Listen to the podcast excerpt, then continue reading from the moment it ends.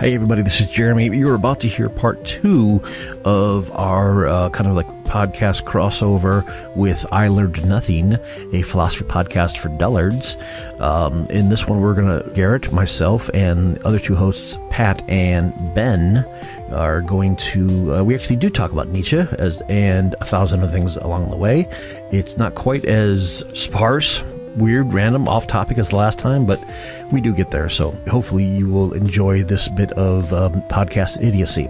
Once again, um, if you are enjoying what you're hearing and want to help us do it, feel free to uh, contribute to our Patreon at patreon.com slash giving the mic. Questions, comments, and suggestions for good Korean places in Portland can go to givingthemic at gmail.com. Also, support your local bail fund, support your local mutual aid fund, support your local tenants unions because the wave of evictions is coming and people, a lot of people are going to need a lot of help from you too. Um, all right, and with that, on with the show.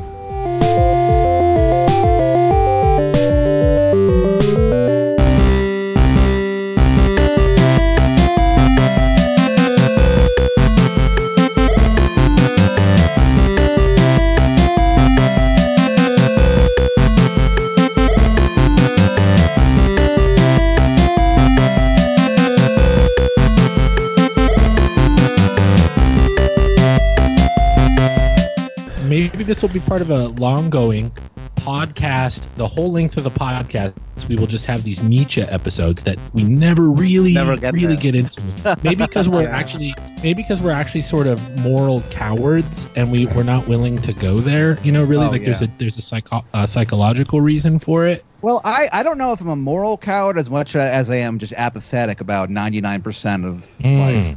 Yeah, So it's I don't. some- I don't think that's the case, and I, I'm not too afraid to get into Nietzsche's shit. It's just it's it's it's weird to figure out the right angle to go into it. Yeah. Like I, I, degrees. I'm ready. Yeah, ninety Well, I'm- degrees. the Sure. 90 degree, it's 90 Oh, degrees. that, you might call that the right angle, Pat.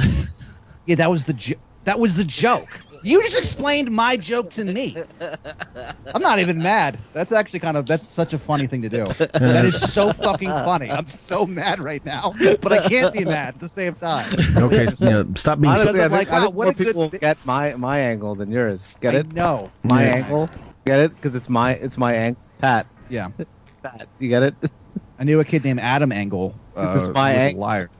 He's a notorious liar. My angle sounds like a weird like Web 2.0 subscription subscription service or something. Maybe it's like a um or Yeah, like, you know, a some sort of news aggregator like or- a or- boutique like Yeah. they try to do it for you either that or like a 20 bespoke or a 23 news knockoff. Yeah. But Kinda um, cool. Anyway, we're, uh, on this one, Garrett, I'm going to let you drive, and uh, we'll start things by saying, "Hello, everyone. Welcome once again to giving giving the mic to the wrong person.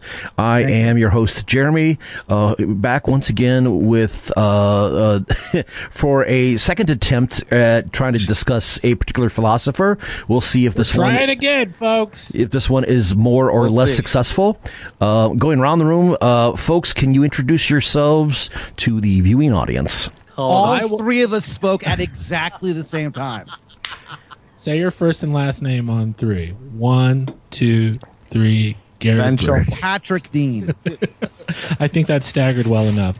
I'm Garrett. I'm often on the show, uh, and I'm going to be uh, kind of running the show this time, according to Jeremy.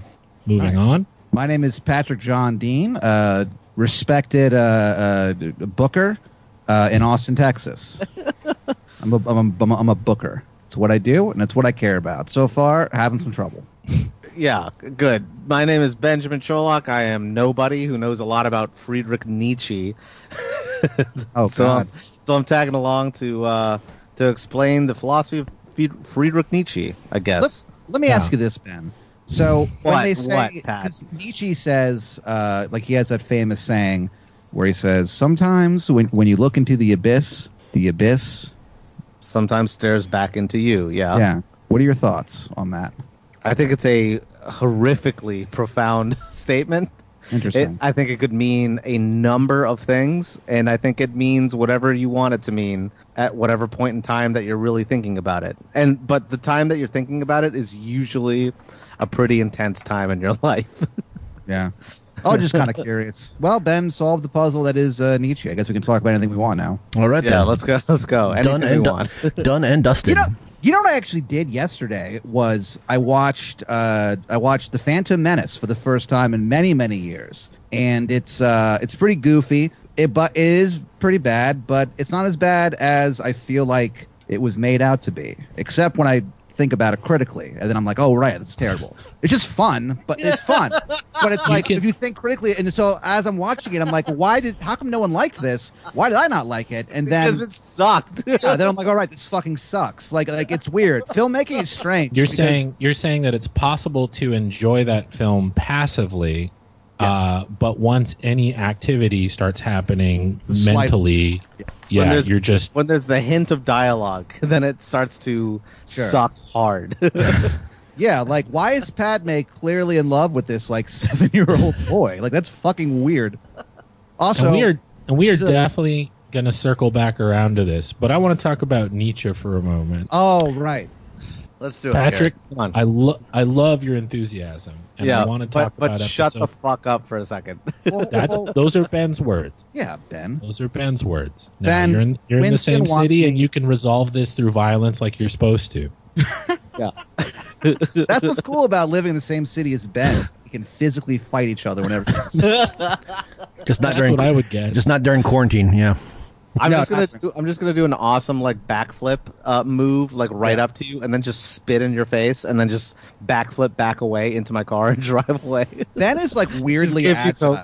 yeah, Ben can like uh, balance on one finger. It's it's a really strange. Like so, basically, his skill is speed, and I'm just I can I'm just raw strength, baby. yeah, you're raw strength. Yeah, you're but more no yeah. skills. You're like Juggernaut. Yeah, I'm like the Juggernaut, where I'm I'm I'm, I'm, I'm inhumanly strong, yet I have no, uh, uh, you know, uh, finesse to it. Whereas More- Ben is more- all finesse, no strength. Yes, yes. That's and there's and there's completely true. room under God's sun for both. I'm just so strong.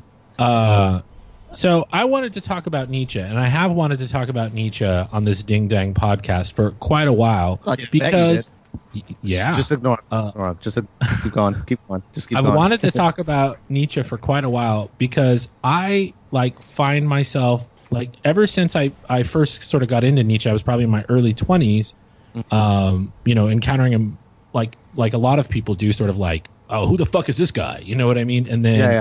and then and then being like, well, actually, there's something pretty interesting here. And then as time goes on, like, I would say me and Nietzsche have a relationship.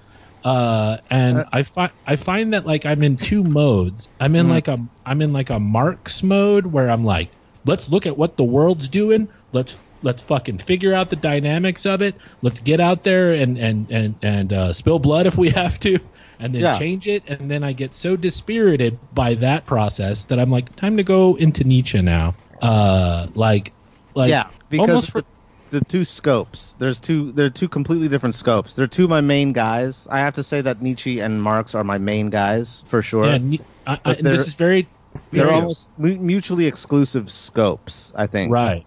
And then I think that's what I wanted to try to talk about a little bit because, like, I, you know, as stereotypical as it might sound, like I like Nietzsche, I like Freud, and I like Marx. Like, I'm I'm one of those people that has found all of those people like inspirational and and Yeah. like people I always go back to and think about. Well, what would they think about X, Y, or Z?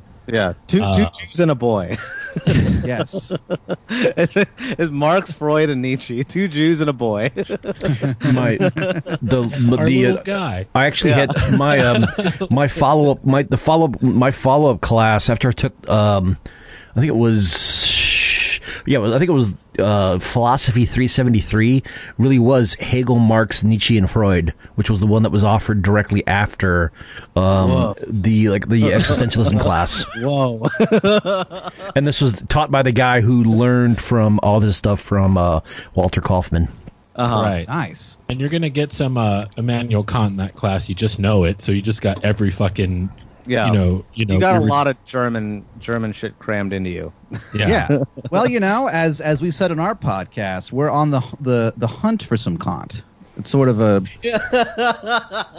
an interesting uh, thing. But you know, the thing about philosophy, Ben, and and everyone, Jeremy, Winston. I know it's not really your name, but do you think there will ever be a philosopher who will solve it all? And if so, who are they and why? No.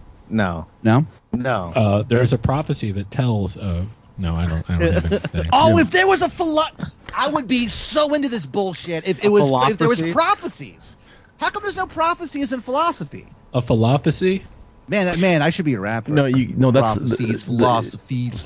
grab these nuts, fucking slut. Oh, yeah, Nailed it. Yeah. I would be disappointed if there was because philosophy is definitely not supposed to be a tradition that has prophecies. Philosophy Right. is philosophy is. I hate. What a I silly hate that thing to this- say. I hate that this all rhymes. Uh, Fuck. You can't spit, bro. Right. You can't spit. Yeah, come on, man. Hey, talk about- what you hey, got, man. Put your rapping boots talk on about and prop- let us know. Talk I about can't- I can't prophecy- either for the Give me a beat. record. Talk about prophecies and the Phantom Menace, but um, bring bra- yes, bring No, bring so- bal- bring balance to the dialectic. How about So dialectic. Try to wreck this shit. You can't get this shit because it's Whoa. dialectic, bitch. Okay. That was pretty good, kind of. Well, see, you know, your problem with house. freestyle rapping, Ben, because because we do do this, we do attempt to do this often. Is freestyle your problem rapping? with freestyle rapping is that you you start laughing like immediately. So we're, just when I'm like, oh right, Ben's about to destroy this Stop beat. laughing. That's why I can't stop rapping, so I keep on rapping while I keep on laughing, bitch. Those are just the same words. he's getting better every time, though. I don't know if he is. I think Ben's uh, freestyle rapping is straight. If it's, Yeah, if it's yeah. about keeping a straight face, he's doing it. Hey, do you know who the real menace is in that movie? Uh, the script. what do you guys think of that? That was pretty good. Yeah.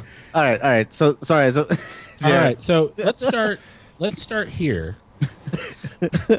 Hell yeah. You are. It's the 1800s, and something really exciting happens. Someone Oh. comes along. I don't know what year, 1830s, I think somewhere. Someone comes along and says, "Hey, we're we're a species, and there's all these other species, and uh, and uh, this is actually how like biological uh, uh, development over time works. You know, we have this theory of evolution now. That's Charles Darwin, everyone. I was gonna say, is this guy named Chuck by any chance? Chucky, Chuck Darwin. Chuck Chuck Dars, Chaz. uh, Chaz. Chaz Dars uh, comes out with this revolutionary theory, truly revolutionary about the Yeah. way we think. And two other dudes, one named Karl Marx and one named Friedrich Nietzsche, um, look at what what what um, Darwin has to say and says, "Huh? Well, this shows me something about the world, and I can now put the world into a context in which it had not been put before." Mhm. Um, I think maybe that's a little more true for Marx than it is for Nietzsche, because there is a there's a degree to which Nietzsche's relying on a I think a, an older tradition of thought about you know sort of um, you know better and less good humans so to speak. Uh, but well, that let's yeah. go Ben. You're the most likely to have to make comments on this, so go I was gonna say, I was gonna say, it's funny that you say that thing about about Nietzsche talking about like less good humans or like you know better or worse humans. Here's the thing that people really need to understand about Nietzsche's philosophy is What is it, Ben? he uh, shut the fuck up, dude. is you need to understand that Nietzsche Nietzsche's take on morality is is very much way more abstract than I would say even Darwin's or Marx's take on morality is. It's so abstract that it's basically he does not really believe that there's any like fundamental substance to the idea of there being good or evil. right. There's there's no such thing as good or evil. And he's not saying that there's no such thing as like bad people or bad things or whatever.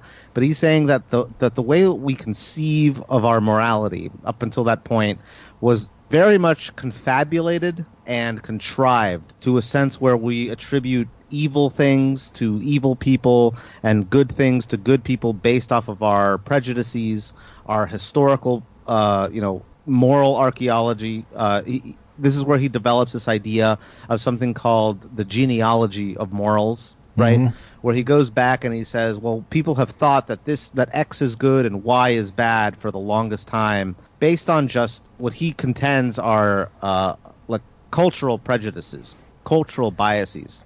Okay, um, And I happen to substantially agree with what Nietzsche says. That's part of what I find attractive about what he's saying because it, it, it Right. does seem to me that like you know something about the world once you internalize that argument that you didn't know before. Exactly, and it's not to say, and so, and here's the problem. It, I think a lot of people take that and run with it in the wrong direction, where they go, uh, "Oh, he must mean that you know it's a free for all now, and we can do literally whatever we want. There's no such thing as morals. There's no such thing as like you know values. We can literally do whatever we want because there are no values anymore. I want to emphasize this point. He is not saying that at all. I don't know. It sounds he's- like he is. Shut sounds up. like he Pat. is to me, Ben. Shut up, Pat. ignore, ignore Pat. okay, he's saying, he's saying that, that the That's that justification. person on the street, you know, sort of perspective though. Yeah, Pat- you know, I'm a We're talking working class the guy. Talk about the last man, Garrett. This is the the opinion of the last man. Oh, The last oh, It's being shots boycotted fired. Right now. It's Oh, basically no. like I don't know. What I've been told was that this is right and this is wrong, and this sounds pretty crazy to me. That's the last man talking. I was to say, Ben, can last you? man sounds like he kind of has a good head on his shoulders. That's what the last man would say, Yeah, wouldn't it? Ben, Admit. Ben, can you Ben, can you kind of can you give a cur, uh, a uh, cursory explanation of cursory terse? I don't know one of the two one of those two words. Uh, a quick little ex- yeah. explanation of what the what the concept of the last man. So yeah. So here's the where the last man comes from. This is also where the Ubermensch comes from. This is this comes from Nietzsche's text, which is a very very difficult text. I have is one that I admit is not a very like easy one to read. Well, it's in Uh, German for the first thing. yeah, no, actually, that, that's the hardest thing about it is that you have to learn German. That's a translation. yeah, it's a difficult language. no. never, uh, tra- never translate this into another language. This will always be only in German. Band of God, and it's like, and then Allah is like, wait a minute. I thought my I thought my book was, um, uh, man, that would be a really cool like like mecha battle to watch. The Uberman versus God. the Uberman, the Ubermensch versus Muhammad, Oh. like these Gundams just squaring off. I kind of Um, thought you thought it, it was him versus literally God. And I was like, well, he'd probably lose. You'd Yeah. probably lose. Yeah, he'd probably lose his his arms unless, are too short. unless our understanding of God is insufficient. yeah, his arms are Maybe too it short. is. I'm might willing just- to admit that. Right on. Okay. No, so so with Nietzsche, okay, so in in Thus Spoke Zarathustra, that's the, the this book that he he tried to write it sort of to make it sound kind of like the Bible, and he kind of did a great job insofar as he made it unreadable. Uh, Yep, score one. like the Wasn't that was it? that are- I never read the Antichrist, but isn't that like a little bit worse than Zarathustra, or is it a little bit better? No, I don't. I wouldn't say that because the the Antichrist maybe maybe it's a little more insufferable sounding, but it's at mm-hmm. least not. It's at least not in a in a style that's supposed to mimic like you know ancient Scripture. like scripture. Right. Okay. Fair point. Go ahead. You know what I mean? The most spiritual men, as the strongest, find their happiness where others would find their destruction. In the labyrinth, in hardness against themselves and others, in experiments. Their joy is self-conquest. Asceticism becomes in them nature, need, and instinct. Difficult tasks are a privilege to them. To play with burdens that crush others, a recreation. Knowledge a form of asceticism. They are the most venerable kind of man. That does not preclude their being the most cheerful and the kindliest.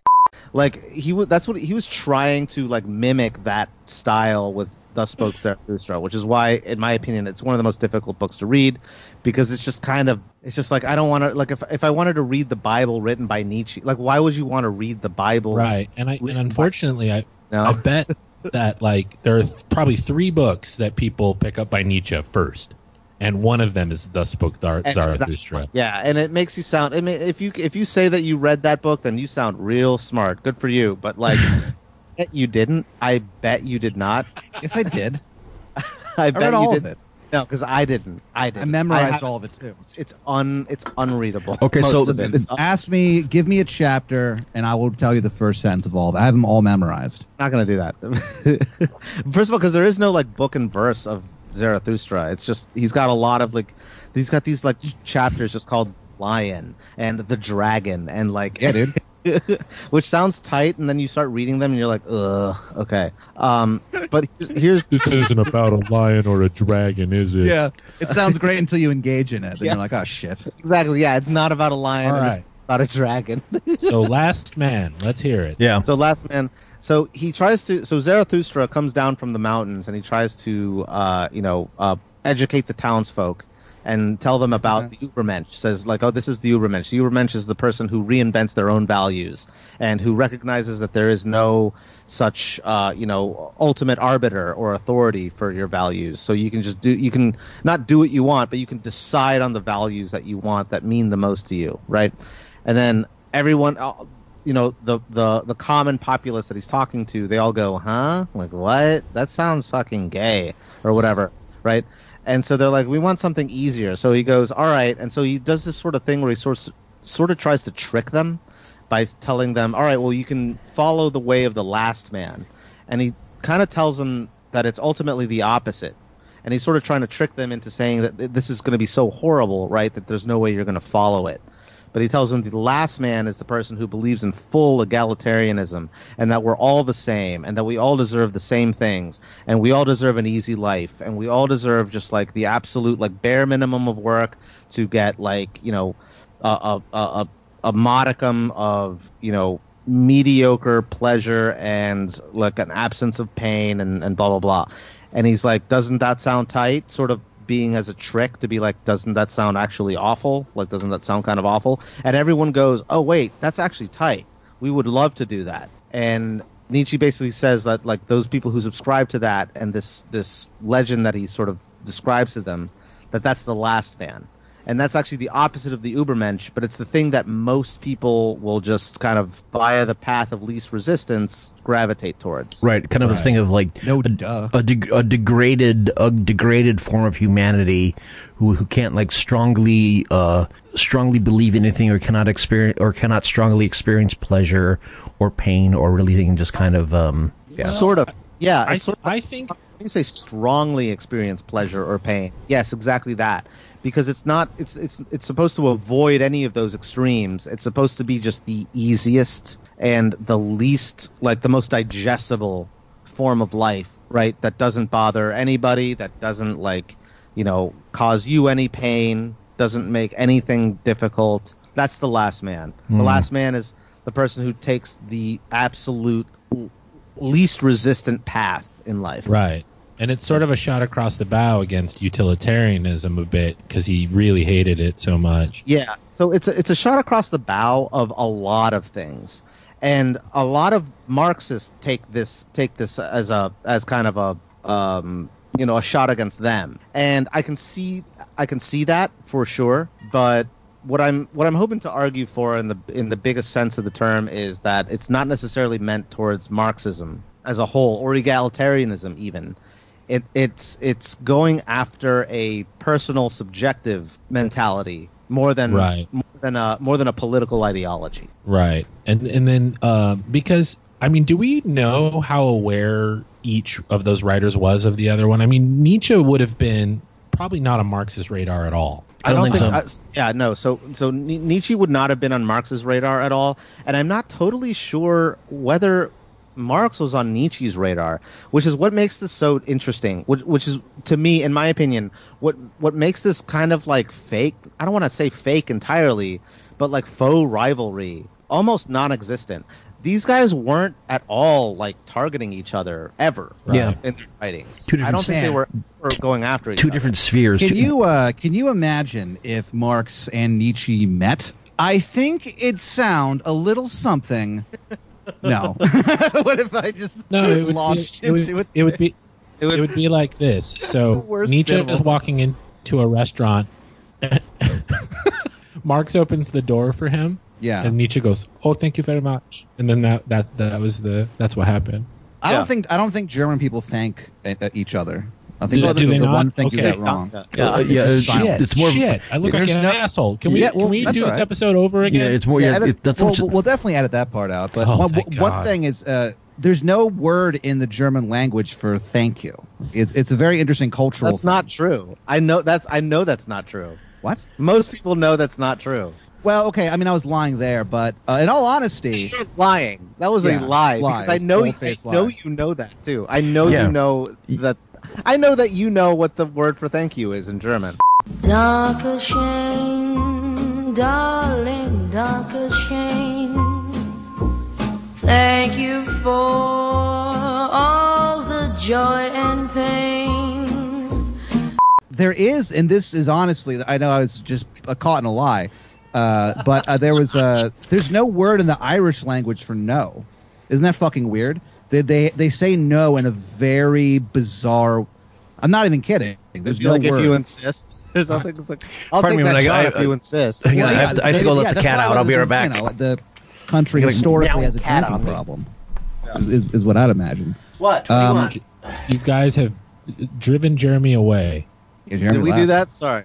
Did No, we it's do okay. that? It's, I don't know if we're taking a break or not because I couldn't hear him when he broke in, but I Oh. just dropped a bunch of cough drops on the floor, so maybe we should take a little break. Oh, go, go, go grab your cough drops. Yeah, don't leave them on want- the floor. That's what what, if dirt put- is.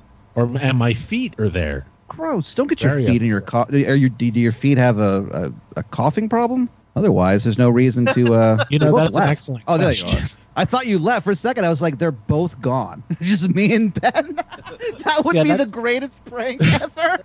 you guys started recording and then just both left. It's just me and Ben and our dumb thoughts. Well, hold on. I'm gonna go. I'm gonna find my my weed pen. Give me give me one second. I'm gonna go Alright, take I a guess- shot. I guess it's break time. Let's take let's take a shot, a piss, a weed pen, and then come back. God, to he's it. gonna come back and we're gonna be gone and he's gonna be freaked. This fucking rules. I Oh shit! Maybe I should stick around. Uh, yeah, I'll, I'll be back in like two seconds. No, yeah, no hurry. I'm uh, doing the show by myself right now. This is Garrett. Garrett in the morning. We're playing through some classic hits of yesterday and today.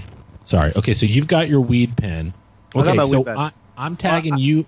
I'm tagging you in for messenger because I'm gonna go to the bathroom, and then when Jeremy gets back, he won't think that we've all just Oh oh sure okay. I'll tell I'll tell Jeremy strike. that I'll tell Jeremy that we yeah. Okay, yes. All right, be back in a minute. that sounds good.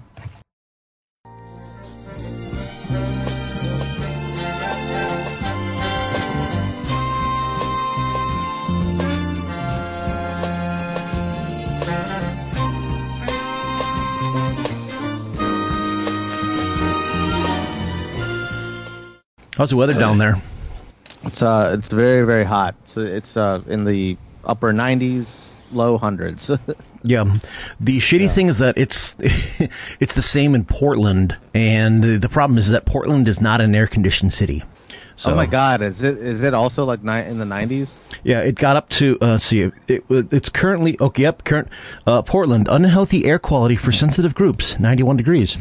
It got up to like groups. yeah, it You got hear up that, liberals? Yeah. I'm about to say it sounds like they're calling us social justice warriors. Or Yeah, something. it got up to like 98 degrees yesterday. It's it was in like the mid 90s today, and which is um, it's one of those things where yeah, it doesn't come down to like below 80 until I don't know, like after sunfall. So it's like downtown, which is a big heat island, and doesn't it has some trees, but not as much. But you have we have like all the troops and and uh, the feds and like you know like lugging around like 50 pounds of of heavy armor, you know, having to chase after just, you know, local Antifa kids has been, uh, Yeah. been quite something. Well, good. And Good. again, Fuck 'em. uh, again, this this this is a Blue Lives Matter podcast, so I I, I see what you're saying, and I appreciate it. I, I, don't- I don't, you know, as a cop myself, I will say that that is the worst part about being a cop is that you, you, you how wear hot so it much gets when you're chasing children. I'll be honest, man. There were these these cops who would come into the tavern when I worked there for lunch, uh, and they were I don't know they're always nice to me, but I was like I bet these guys. I always in my back of my head was like I bet these guys are pricks in real life, but I remember like seeing them and like they wore so much stuff. They honestly did, and like big old belts and a bunch of shit on them, and it's like. Man, I'd be in a bad mood too if I was that hot, you know. I mean, I'm not. I'm not saying. What if that's all it was? If we Sure. just if we just made them carry uh, carry around a little less shit. Yeah. Well, let's we, let's we should give them some nice, breathable outfits. or at the very least one of those small elec electric fans that, that they can put to their head. I'm Yeah. not saying that it uh you know excuses all the all the evil they've done, but I got to say it comes close. Well, if you can mitigate it for the moment, you know what I mean, and then that Yeah. gives us a little breathing space to sort of deal with it in the long term. Yeah. I know a lot of cops listen to this show, and I'm telling them that Ben is with you. Well, it's an internationalist uh, Blue Lives Matter podcast, so they should listen, and we hope that they'll tell their friends. Um, so where did we leave off? Last man. Last man. We're talking about why man. we're talking about why the last man. No, we did So that joke. are la- we- we, did that joke are we last in the- time. Are Man, we in the world suck. of the last man? Um, I would say definitely. I would say definitely, and here's here's what I would say too.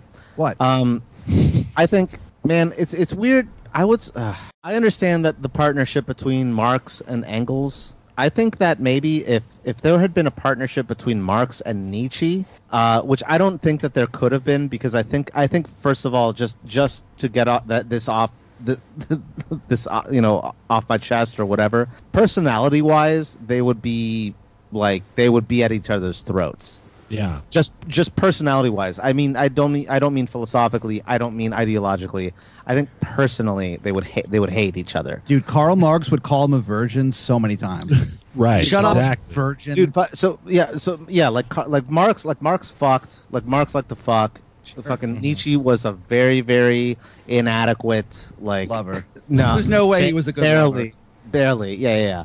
Uh like I bet Marx, Marx- fucked like a goddamn marx beast marx was a fucking hound just all day. Marx was a fucking hound dog, Yeah. and she w- is like was af- was afraid to look at a woman. Mhm. I swear to God, I swear, I swear. Ne- Well, uh, he was, Marx, he was Marx sort of to drink- terrorized by his by his mother and uh, uh, by, his, by his mother and his uh, and his grandmother and his sister. The only time, allegedly, the only time he ever ever had like intercourse was at a brothel uh, when he was uh, a college student. It's it's- 59. in like yeah in, the- in like 1850 yeah it's probably like uh it's allegedly where he like you know this isn't this isn't proven but it's like one of the stories out there it may or may not be where he contracted syphilis that later led to his death uh meanwhile marx marx like i think cheated on his wife a bunch uh, but also like like loved his wife and banged her a lot you know? Nice, dude. like Marx loved sex and had no problem having sex. Nietzsche definitely was like it was he was more hung up about See, it. it seems like Marx is doing more the Nietzsche thing than Nietzsche was. You know what I mean? Like, isn't that interesting? Think about it, won't you, audience? I would argue too that Nietzsche was doing more of Marx's Huh. thing than Marx was doing. Like Nietzsche Okay, was, why is that? That's interesting. was a he was a completely self-made person. He sees the means of his own production, where wherein when people wouldn't publish his works, he would figure out a way to publish his own works by Right. himself. Right? Blogger, Blog blogger kind of yeah. Yeah. Like proto blogger. Proto blogger. Uh, he, you know, he, he, whenever he, he didn't have the means to do the thing that he wanted, he figured something out where he would, it would rely only on himself. He would, he would be the one guy to really like pull himself up from his bootstraps if that was like a real thing, you know. Mhm. He would publish his own works.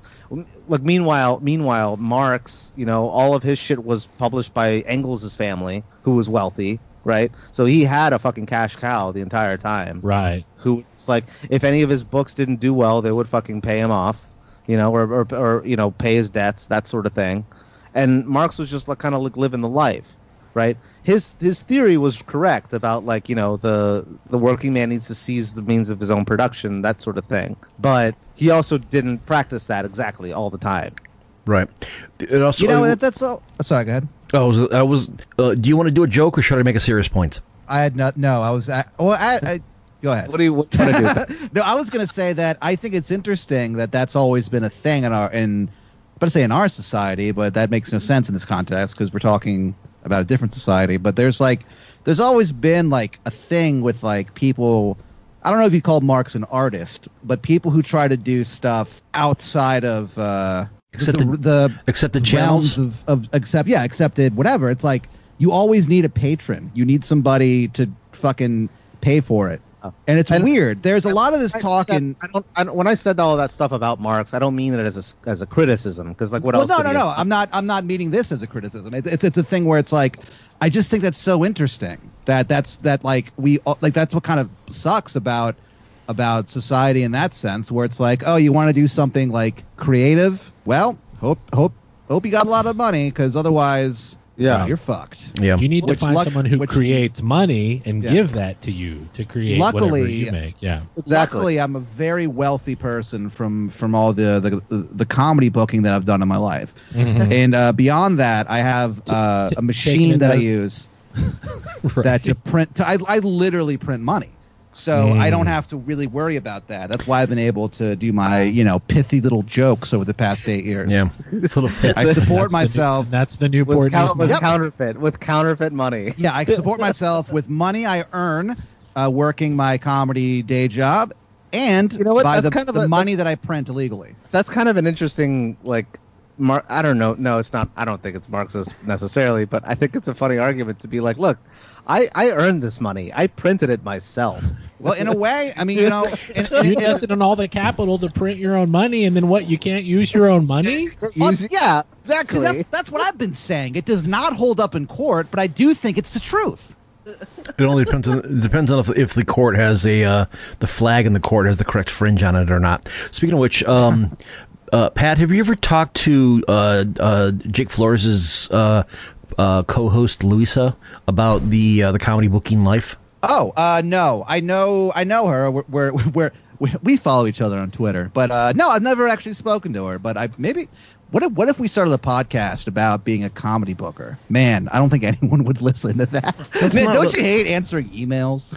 No, I Yeah, think, I do. well, seeing as how there's Hate enough. I mean, there's enough. Yeah, I just don't do it. Yeah, there's enough uh, comedy podcasts out there that you get an even more like meta one. They'd probably do it. Plus, Yeah, um, man, what if we got like a round table of like super? I do consider myself a super producer. A round table of super. produ- it's me and her. Who else? Uh, ben can come hang out if you want. Uh, who else? Um, Paul Stanley. Paul Stanley. That guy's a super producer. Come on. My love gun, my Uzi filled with ooze. Man, it sucks. Could I come? Could I uh could, could I get on the podcast? Uh I started the podcast of uh, it's You hosted guys by see people my who want to kill me. Uh, you guys know where my bike is? the cops and uh, the feds in Portland stole my bike. Uh, I don't. I'm Jake. Yeah, we should do a we should do a, a, a super producer podcast. I don't know why I keep saying super producer, but I just like that title. super producer Yeah. Dave Osborne. Yeah. And it's making us laugh. Yeah, well, Okay. that's what I do. Um, one of the so other. weird What an absolute prick. Well, anyway, but a serious point that I didn't want to break is that uh, wanted to bring up is that yeah, both both uh, both Marx and Nietzsche were both about trying to evolve people into something better. Except Yes. Nietzsche was much more on the in- individual, whereas Marx was much more on on the on the group or the society. Yes. So and some- actually, yeah. No, go ahead, Garrett. Sorry. you go ahead, Ben. You've got Well- you've got the most uh, uh, bona fides for this. I, so- I was so- going to say, and, and thank Yeah, you, Jeremy, ahead. for bringing this up. Um, I know I knew we were, we were coming to this at a certain point. Um, yeah, so their projects, both of their projects, were both revolutionary in, in in very distinct senses, and I think that like because of the because of uh, certain historical circumstances that have sort of led them astray or have pointed their arrows in opposite directions, you know, kind of like crossed their paths in weird ways, right? People don't don't see Marx and Nietzsche as very simpatico, which makes perfect sense. I Right. understand that completely. Um, but I think that we're missing out. I think I think that we're severely as a as a species, you know, intellectually, I think we're missing out on the ways in which they were aligned. Uh, I think that they were aligned in very very serious ways. Uh, the only difference, the reason why it's so like hard to kind of see them, uh, uh, I don't, I'm trying to look for the right phrase here. Uh, Work in parallel or something, or work together. why, or- why they don't seem to work Butt in buddies. parallel? Uh, Well, they, why they seem to abut each other? You know, they were abut buddies. Yeah, thank you, Pat. I said fuck buddies. oh, not fuck buddies. No, they were abut buddies. I well, I, I, I consider you and I fuck buddies. Uh, Well, that's great, not, Pat. not because of hold on, hold on. Let me make this point, and then you can make your little your little jokes. my little jokes. okay, but, but Nietzsche, Nietzsche and, and, and Marx were were after the same thing, which was the transcendence of the human species beyond what we've been able to achieve so far, right? Uh, and then, yes, Jeremy, like you said, uh, Marx, I think, was way more attuned to a social, like uh, uh, uh, a grander sort of like collectivized view of what's keeping us back. And Nietzsche was, I think, more in tune with a much more subjectivist, uh, internal, introspective, and uh, psychological view of what was holding us Right. back. So Right. To go to go back to the the thing I was uh, uh, sort of touching on earlier is like for Marx we have a species being. We have uh, a thing that we're doing as a species. Yeah. For, Nie- Nietzsche, there's a herd. You know what I mean? And those are very different. Uh, I think ways of approaching a similar. That's why I brought up all the Charles Darwin shit. Was like, Sure. Th- they are looking at the same thing, a a mass of humanity, and coming away from it with different. Uh, you know, I, I wouldn't say like diametrically opposed, but but like hard to parse out w- where they fit together and where they don't. You know what I mean? And Here's what I would say. I wouldn't say that Nietzsche is looking at, at a species or a herd necessarily. I mean, he is he is comparing an individual's life with the herd that it belongs to, quote unquote. But I think the scopes are fundamentally different. This is what's really important, and uh, at least to me when I'm thinking about it.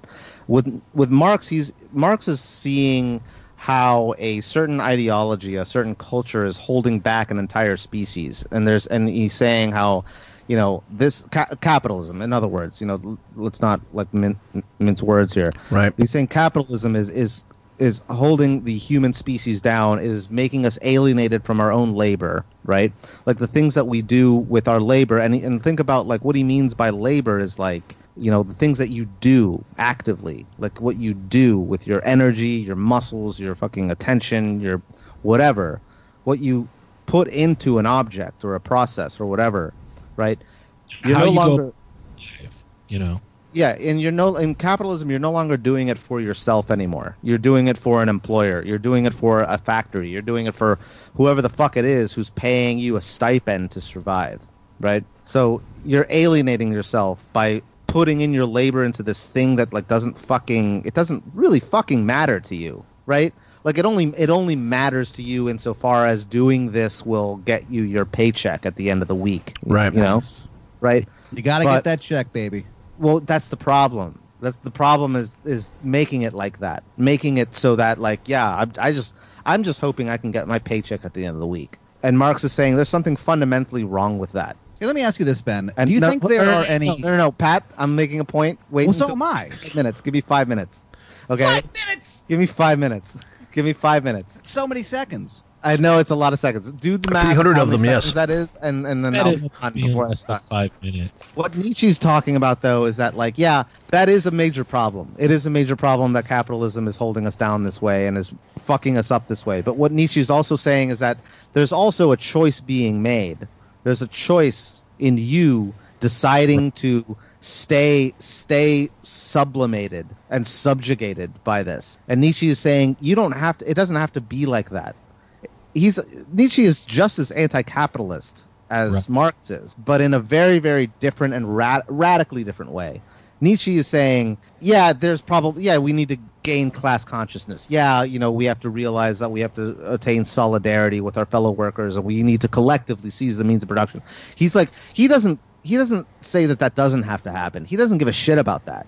It's not Right, even that he doesn't disagree with that. He doesn't give a shit about that. That's not his focus. His focus is, but what are you, Garrett? You Yeah. and what am I, Ben? What am I going to do about it?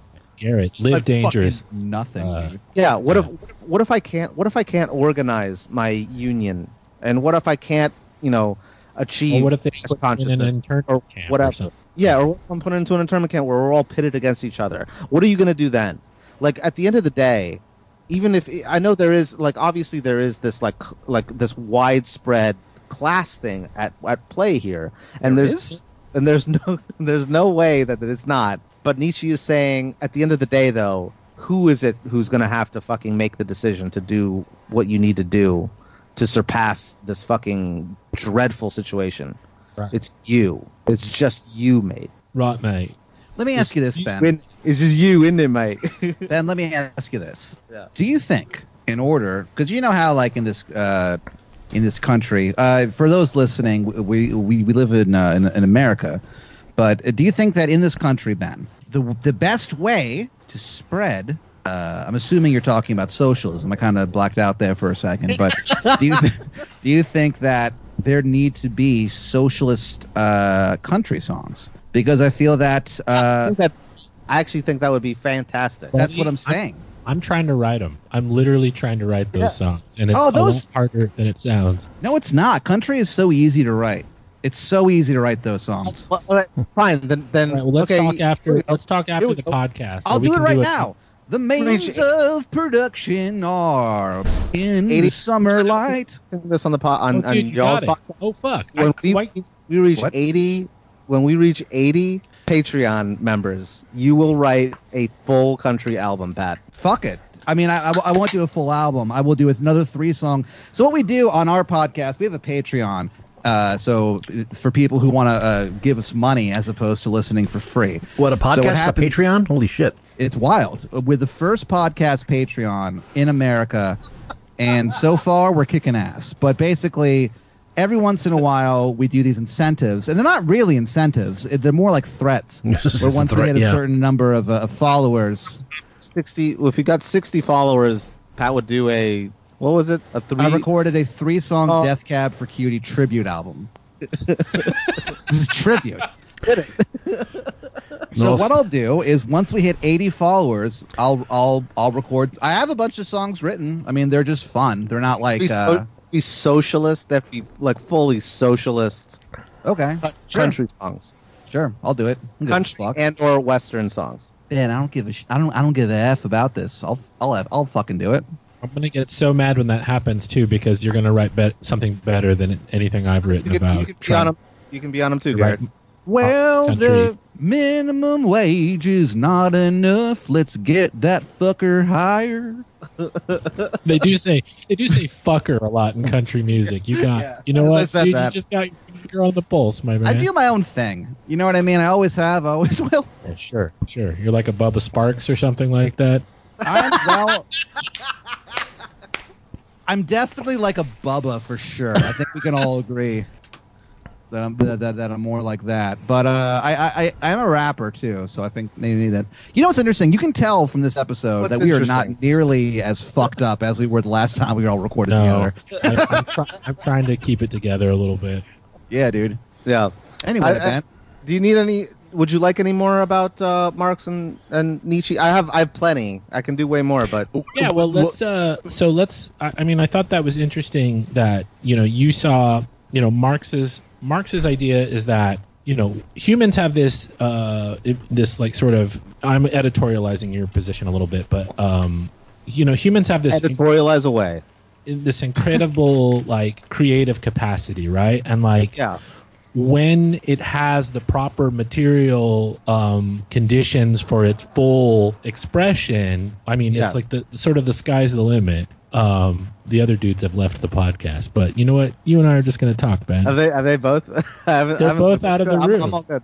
Okay, they let's do it. say anything. uh, so no, but I hear you. so capitalism's capitalism's holding us back, uh, holding back the the creative potential of humanity. Yeah. Um, and then and then Nietzsche's saying, well, yeah, maybe maybe not, uh, uh, or, or, at, at best maybe he didn't comment that that lengthily about it, but he's coming back to say, well, regardless of what the world is like, you have to decide. Um, uh, yeah, uh, f- you know, w- you know, like ultimately, like like y- y- your life is your creation, and yes. I think Yeah. that's. I think that's at bottom. The most, the the the biggest point he's trying to make is is is definitely. Uh, uh, he, he's.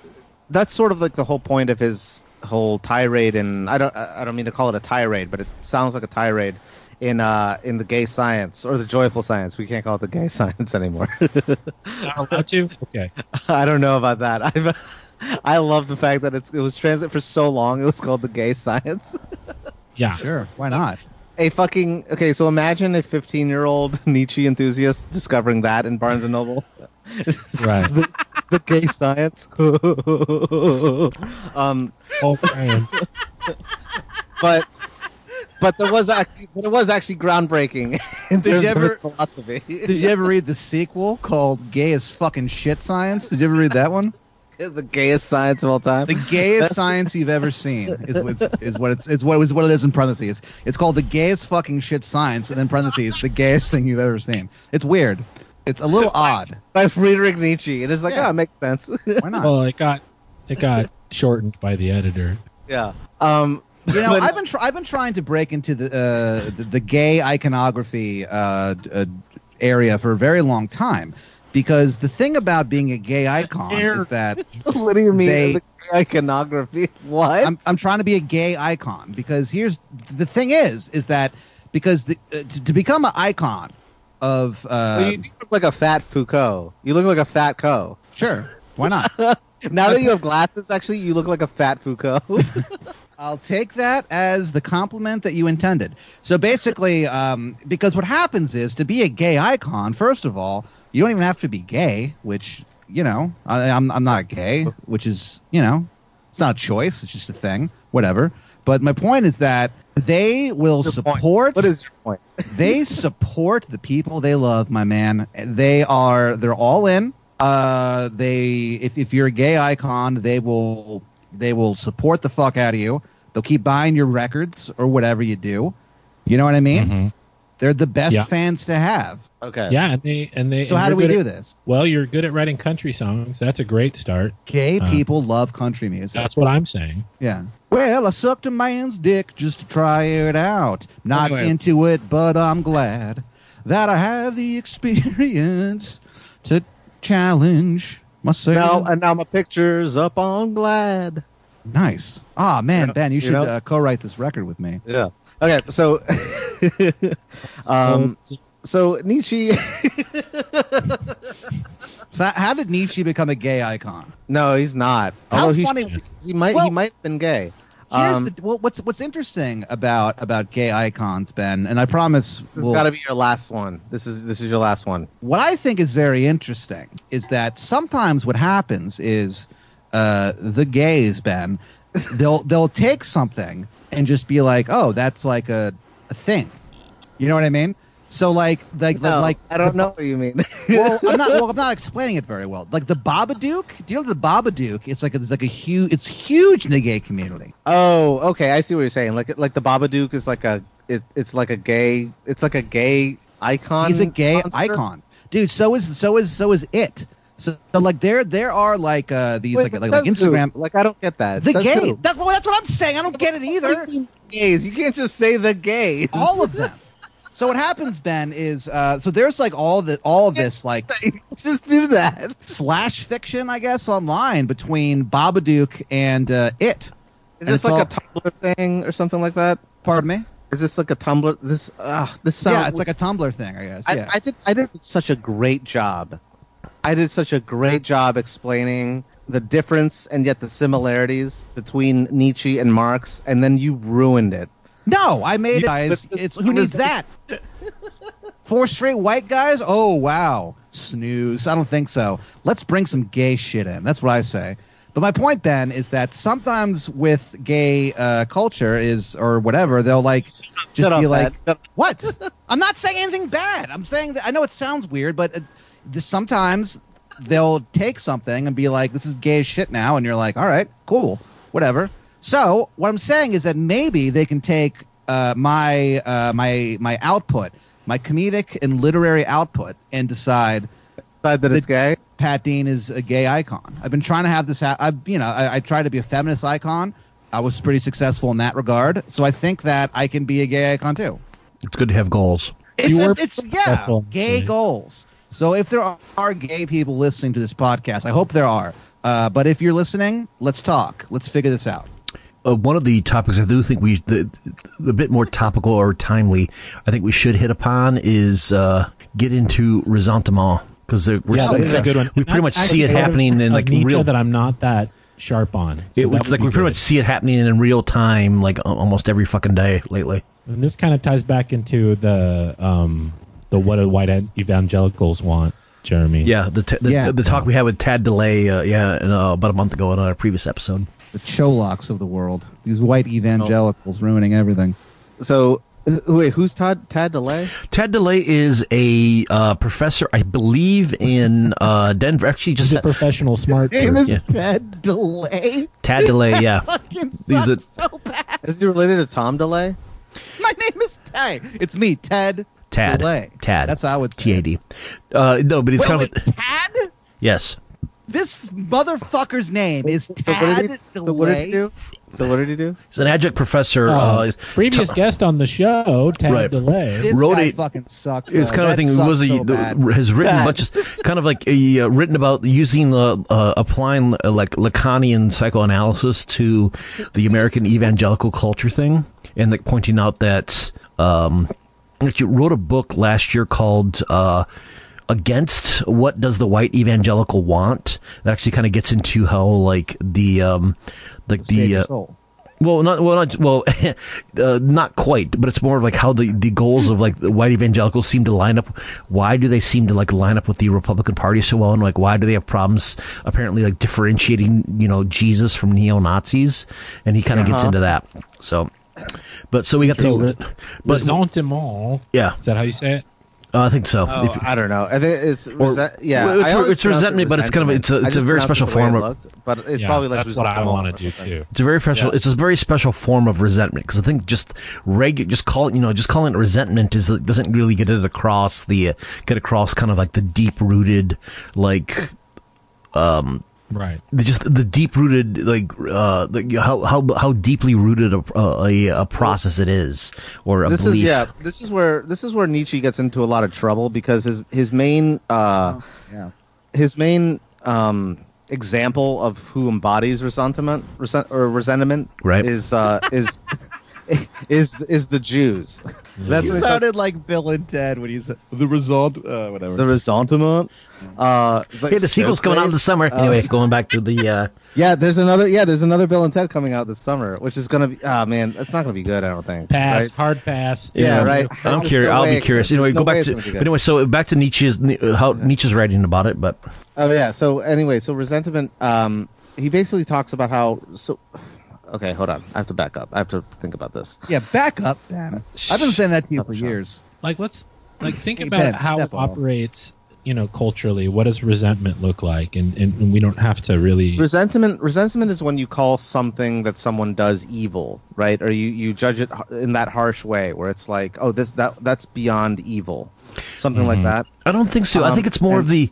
I don't think it's it's it's, it's I don't think it's it's it's not quite the moral condemnation. It's more of like, did you ever did you ever have to read um, did you ever have to read any Jean Paul Sartre? Sartre? Sar- Sartre? bit. Yeah, I think the the bits that I remember from he actually wrote an entire thing, uh, book called wrote it after the war called Anti-Semite and Jew. Uh-huh. Where it talks about how, like, the, at some point, the the anti-Semite is like would also because he needs like this other to focus because his life is so empty and so under underdeveloped and like there's nothing there. But he like he needs this other to to focus on to focus all of his ire on and to find himself against. That he would like he would create this other thing, you know, even if they did if it never existed. And I think that the um where Rick Resentment comes in handy because it's you get a lot of people who are like it's like their only um their only goal and task in life is to pwn the libs, and which is where like we're getting stuff like like you know colossal ma- you know uh like mask freakouts, and even like um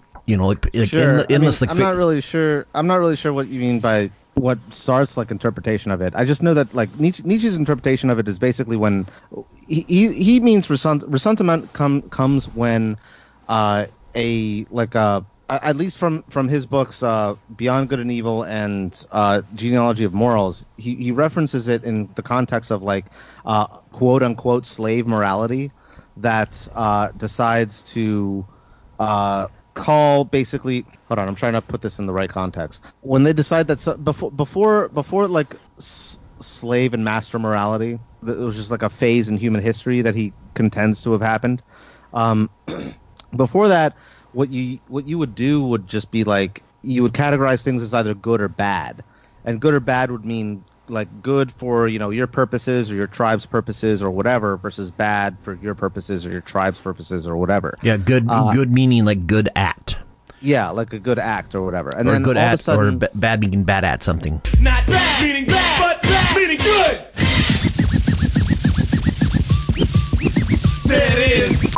Bad, yeah, bad or, or yeah, or just like not not the good outcome that you would want. Right. Uh, and then you got all of a sudden you had this sort of like change that happened where people started referring to things as good versus evil instead Right. of good versus bad. An inversion. yeah, and and it would be kind a kind of an inversion, and it would sort of be like uh, the what's it called, quote unquote, slave morality, kind of turning the turning the tables on the master morality and calling them evil for the things that they would call themselves for being good. So it'd be like dominance and like you know uh, uh, Self mastery. like self mastery, that sort of thing, right? And and so without without the kind of regard for the consequences and how it would hurt other people who are just like people standing by, right? People who are just like unlucky schmucks who would just like get the the tail end of this whole thing.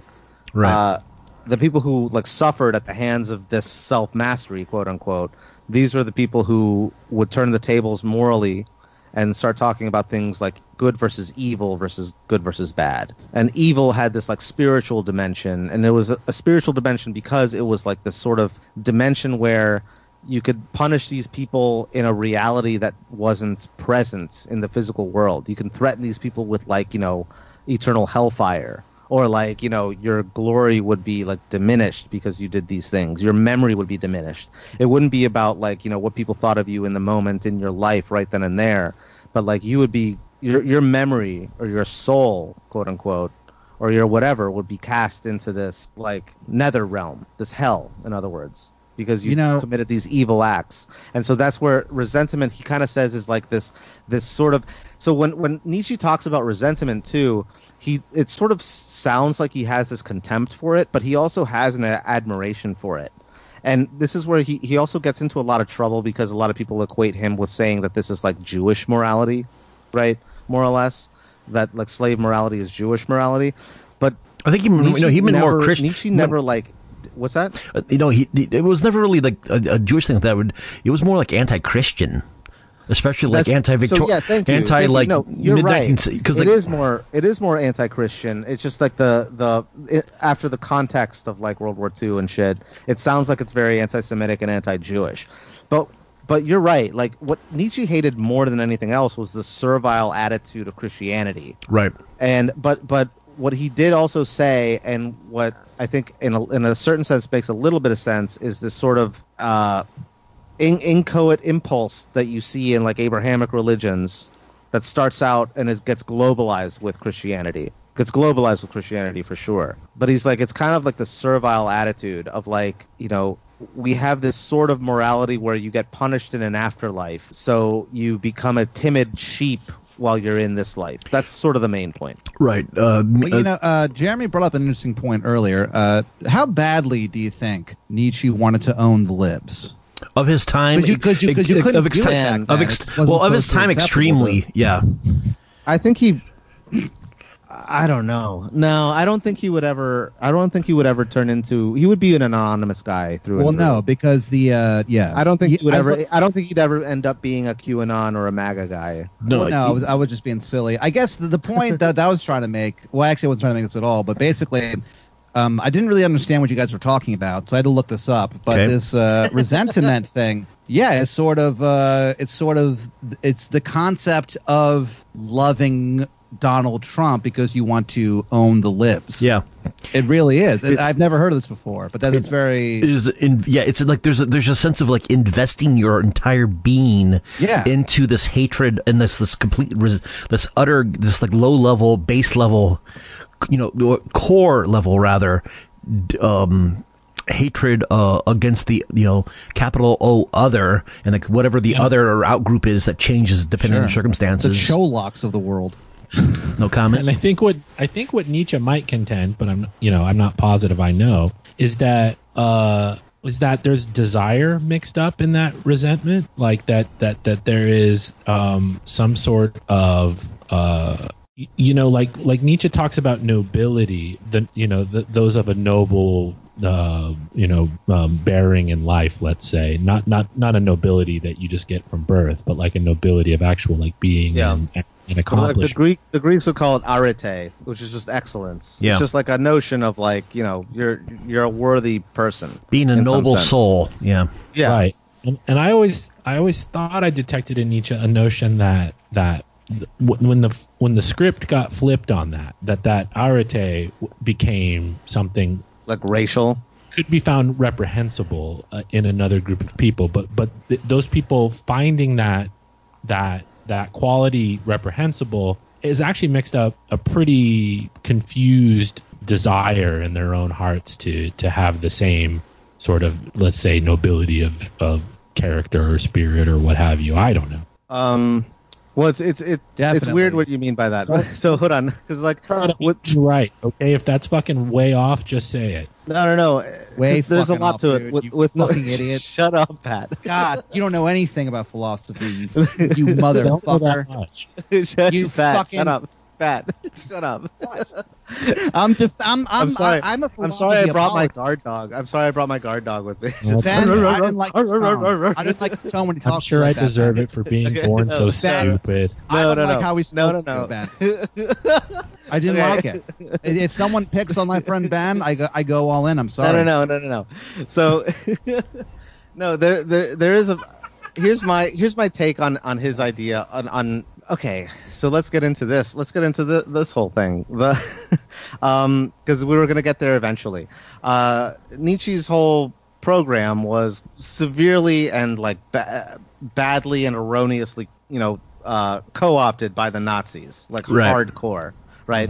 That's where Uh, his it was sister helped. because of his Yeah. sister, Yeah. because of his his his anti-Semite piece of shit sister who married like somewhat of an early like pioneer in the German nationalist movement. Blah blah blah. She knew that his uh, that you know her brother was writing these tomes, these philosophical tomes about you know uh, nobility, uh, master and slave morality, the will to power, all this stuff, stuff that on the surface sounds very, very, very, very like easily co-opted by fascism and nationalism and Nazism. What is the tragic thing, and uh, why I think Nietzsche is is the most tragic philosopher of like of our of of the past 500 years uh, is is how not what his stereotype ended up being. He was he was not a German. He was like personally ashamed of being German. Yeah, he right. He was very much very much like a- admiring of the Jews. Uh, he was not anti-Semitic in the least. He uh, hated fascism, hated nationalism. Uh, he thought that you know people who gathered together under the banner of a nation's flag were stupid herd people, right? Like hated it. He hated all of these things. Yeah, it was. Just, He was- Why did he inspire the Holocaust? that seems that seems counterproductive. I know, I know. You know what I mean? Which is why this this kind of never stops. Like every everything. Shouldn't have done that there, Fred. It's kind of yeah. I mean, like done it. He should have used some of the language that he did use, you know. And it's one of the, it's a tragic thing because yeah, this will I, for another hundred years we're not going to stop having this like disclaimer before every fucking or after every fucking Nietzsche conversation. Nietzsche yeah. conversation. It's like he was not a Nazi. He wasn't a Nazi. He was never a Nazi. It was a bad. It was a bad look, bad optics. He was in the wrong place, know, at the man. wrong Right. time. Blah blah blah. Well, it's it, it, it yeah. It remains to be said of uh, a bit of um, a bit of hit, kind of like a little. If, if we, we need we need to VH1 needs to have like pop up podcasts, a little like footnote that pops up uh, on your like, on your on your player or something. But it's like it helps to remember that Nietzsche was those, writing. those pop-ups would cover the screen though. Yeah, that's true. um, but it, it helps to remember that at the time, Nietzsche was writing like this is like mid late uh, 19th century. Germany Yeah. wasn't. Germany was not a country until like what 1868 or something like that. 1870. I yeah, think, 18, yeah, yeah, yeah, 1870. So, so it's like there was a bunch of like so like pretty much. It was Germany was not a country until Nietzsche turned 26, and so he, Yeah. there was a bunch of like just asshole Ger- German nationalists running a- around. Yeah, to put it to put it in context for people listening in the U.S., Germany wasn't a country until after our Civil War. yeah. Well, that And- doesn't excuse the Holocaust, Ben. That, No, it doesn't. Obviously, it doesn't. I don't. I don't see what that has to do with anything.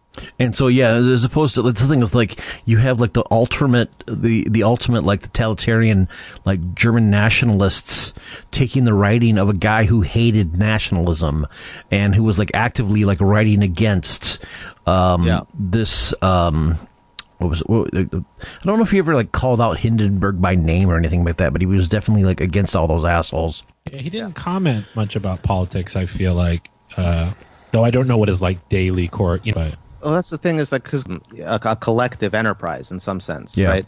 And that's just it, that just wasn't his steez. It it's just just not wasn't. His, focused. Yeah, it's just not. It's just not in his wheelhouse. He's just not thinking about it. It- For him, everything is like a personal striving.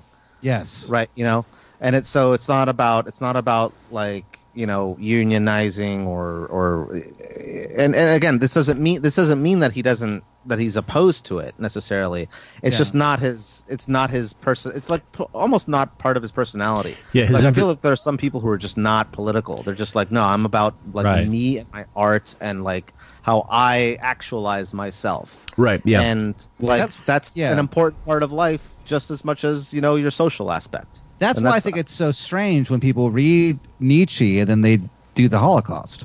you know what I mean? Like, Hitler did not read any of anything of Nietzsche. I'm well, positive. then why? Then then what? Then what happened? I don't know. I wish you'd stop doing that. You're only you're only What? making it harder for next time when I have to do the exact same disclaimer. the um, what was I going to say? I can't. I'm cool. cool guy. I, I I I'm I hate the Holocaust. I'm anti-Holocaust. How could you possibly spin this anything heard it heard it here fo- first, folks. Pat, Pat is anti-Holocaust. I don't Yeah, think they should have done it. I'm I'm still embarrassed that they did it, and I'm angry. Embarrassed. I'm Yeah, embarrassed of, yeah, of Why humankind. are you embarrassed? Oh, I'm okay. embarrassed of humankind. I no. Well, why else would I be embarrassed? I had nothing to do with it. Whoops. The um, All of my family was in America when this happened, and I have documentation. That, that's that's convenient. That's a convenient fucking alibi, Pat. well, there was there were there were several billion of us that weren't there, and I can prove it. I have the documentation. I actually do. Check this out. Look at this. Let me say to that. Oh wait, you can't see because I have a, a Uh, special I background what- on. Yeah. It's a. That doesn't matter. yeah, just run. The, thank you, thank Right. you for yeah. The Bail, evidence. bail out of It that was one immediately. The evidence that I It's had. not important. Well, the evidence that I had that I tried to show you guys, but you can't see it because I put up a special background on And Skype. then you It's the immediately gave up. background, which is gave up. important. It's my. Uh, it was my. Uh, I have documentation. My uh, my grandparents. Matt, you you guys know you guys know Madeline and Patrick, but they uh, they, they got married uh, in the year of our Lord 1942. So in America. in the best country in the world, Los Estados Unidos, which proves single-handedly that no one in my family was involved uh, with uh, with what happened with the Holocaust. Jeremy, Jeremy, Jeremy, do you feel like you got your fill on resentment? I one uh, one thing, but just to just to piggyback on a, on a point made and buried quickly, uh, that um, I think the reason why Nietzsche gets hooked, gets roped into probably would uh, was eventually kind of incorporated into like the existentialists was that because he was all about the development of the self and the development of the Right. person. What um, a bit of and like my uh, my philosophy Fritjof, my philosophy professor, took great pains to kind of like add a lot of context here. That when Nietzsche writes about the self, it's a very different thing because the um, the Victorian idea of like what people were was kind of like this like this like atomic, almost like billiard ball model, where it was like kind of you, you were like this like you were coming to this world, you were born with this heart, you know, kind of like well formed, well defined uh, individual who wants and needs things and who knows what they want and need and are just kind of bouncing off any other people who are also like fully aware of their wants and needs. And this is very much coming. Um, this is in the if you think, of the term the background of like um, the 19th cen- y- y- Europe in the 19th century, where you have like not only like like romanticism and uh, like in you know the, these like romantic capital R romantic liberal ideas of the self development that went hand in hand with the development of capitalism. Except that Nietzsche was approaching it with the idea of a self as much more of a biologic biological um, uh, idea, as my professor would say. It was much more of this thing that you had to grow. It was almost like more like something you would. It was almost like it started out as like a bit of like of like this like like biological seaweed or something that and that's you know this kind of mesh and ooze from which you ha- uh, a person would develop a self from.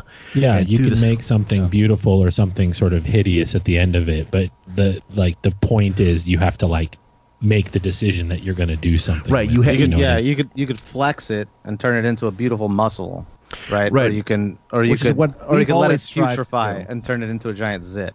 Yeah. Yeah. Well, it's also Yeah. it's one of the reasons why it's kind of a thing where like I think like we talked about Ayn Rand before about how like uh, who like I think read Nietzsche stuff, but also because she was she claims to not have or Oh, or okay. not to have been. But it was- okay, here's the thing about about Ayn Rand is that she she claimed to have read a lot of philosophers, and then when she's she's pushed to it in interviews, it turns out she hasn't really read anything. No, she's full of shit. She's she entirely kind of of she kind of she, Well, yeah, she's full of easy shit there. that she made- no, no, she's she's Ayn Rand is full of shit. But I thought you were a huge Ayn Rand fan. Uh, No, I'm kind not. of a, kind of a told fanboy, really. this already. Ben is like, I was talking to Ben one time, and he was like, "I stand for for Ayn Rand," and I'm like, "All right." I didn't have stand much of a for reaction. Ayn- I- I- yeah, there I you didn't go. really know there's your yeah, there's your like, bumper okay. sticker. Yeah, sell those sell has, those to idiots has a lot of online. bumper stickers with with somewhat dubious messages on them. I'm, I'm not going to get into it right now, but they are. Uh, I'll just say this: troubling. But I think yeah, the point that my uh, the, the again this is all Frank, uh, Fritjof, my philosophy professor, would say is like talk about how like you know Ayn, uh, Ayn Rand was all about like you know just being selfish, and he was pointing out that being selfish in the terms of like you know, God damn it, one second, there's a meowing cat I need to let out again. Hang on. Mm-hmm. God picked up by the damn it! This fucking cat, Ben. want? What did Nietzsche say about cats? I think he would probably be in favor of cats. He seems like a cat guy, to be honest. Yeah, I can't tell. Yeah. I can't tell you off the top of my head. I bet he'd. I, I bet he'd be kind of an anti-dog guy too. I wouldn't think I think a. I think a lot of Yeah. philosophers would probably like cats better than dogs. I mean, he'd like a hunting dog, you know, something that had like a specific purpose that, like, No, you know, And- and here's the thing. I think I think Marx would love dogs. oh yeah. Interesting. Yeah, Marx without would be a a doubt. dog guy for sure. Although Marx would be fine with cats, I would imagine as oh, well. Well, he'd be fine with cats, but I think he'd be down with a dog. He'd like have his own dog. He'd be like, hell yeah. He'd Yeah, name like- him Lennon. he's like, yeah, he'd be like, hey, uh, so what if my couch smells a bit? You know what I mean? Yeah. I love Yeah. my dog. Well, it's yeah. I was Yeah. saying- yeah, it also, it's it, it- that's the old the the line that I had that it's not a true leftist podcast unless one of the hosts hosts has a slight speech impediment and you can hear a cat in the background. But Right. anyway, but That what, is that is kind of the thing uh, amongst y'all. I'm kind of curious about that. Y'all, I like y'all. Even though we're we're kind of leftists, you have a speech impediment, and you, used to have a cat well- live in your house. I don't have a, I don't have a speech impediment. I have Tourette's syndrome. It's You two literally different things. told you literally told me several times you have a speech impediment. Well, I was probably lying. Hmm. I think that's a speech impediment. I think Well, I, I'd I guess I'd say technic- lying. I'd well, lying actually- is a speech impediment. I guess now that I think about it, like, oh yeah, I I actually do. Now that I think about it, it's, it's a Tourette's thing. It's a very long story. but the, uh, Yeah. Uh, oh, but uh, I guess the point that I'm making is that, uh, yeah, I guess uh, the reason I say y'all, Ben, is that uh, it's fun to, uh, to to make to make fun of uh, groups of people. the plural the second person, yes. E- even though may- maybe you know most of my politics lean left, but I'm not. I'm not a full on. You know, I, I don't have like a rose tattoo or anything, or like whatever, whatever you guys. I don't know why y'all love the rose so much, but you fucking do. Uh-huh. It's the international symbol of socialism. It's all right. It's just it's just the international symbol of socialism. I'm so sick of symbolism. Let's just just just tell me what it is. You know what I mean? I Oh, just did. I a literally just did. I I, got it at a, at a Skid Row concert, so it was completely unrelated. I just thought it was sort of romantic looking.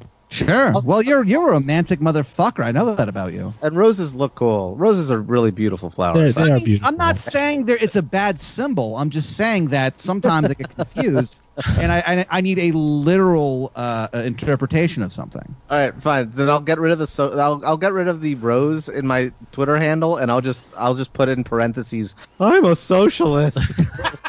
Your name was Ben Sholok, and then in parentheses, I'm a socialist. Official socialist. it's a new Can't trend. Get symbols.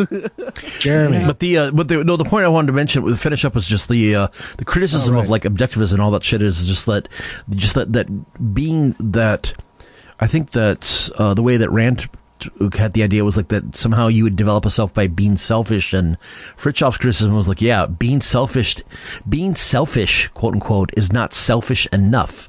Like you can't just by like a, you know hoard you know the, the the the kind of shit that you have to do to develop a self to become a better person it doesn't doesn't um is not chalked up to what we consider as like someone being a, a self a selfish person of kind of like just accumulating all sorts of just just yourself. stuff yeah and Yeah. like uh, hoarding like stuff and attention it's like no you don't that's i mean like, actually that you know Well, and you'd be a fully by that calculus, you'd be a fully developed self as like a, a eighteen month year old baby. You Yeah. know what I mean? Like who who really has a has real trouble realizing that there are other people in the world. You know, Right. that, That- like doesn't quite understand how that works.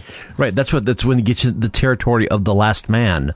Of what's kind of like, um, just like Yeah, that's a great that's a great way to put it too. That that is sort of the ideology of the last man. Is is like libertarianism or or Randianism of this like yeah, the the attitude of the last man is really just like the person who just wants to like it's just me me me, give me everything that will make me comfortable for for forevermore and that's all I care about. And Yeah. you're not growing yourself. You might as well just stick yourself in a fucking pod and yeah, you're like those yourself- little Yeah.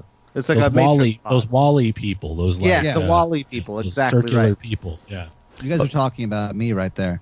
Uh, yeah, well, you know, the, the other thing with The Last Man that they love to do is they love having a, a pet monkey named Ampersand, and uh, they love having uh, adventures all over the globe to uh, bring back uh, the human race.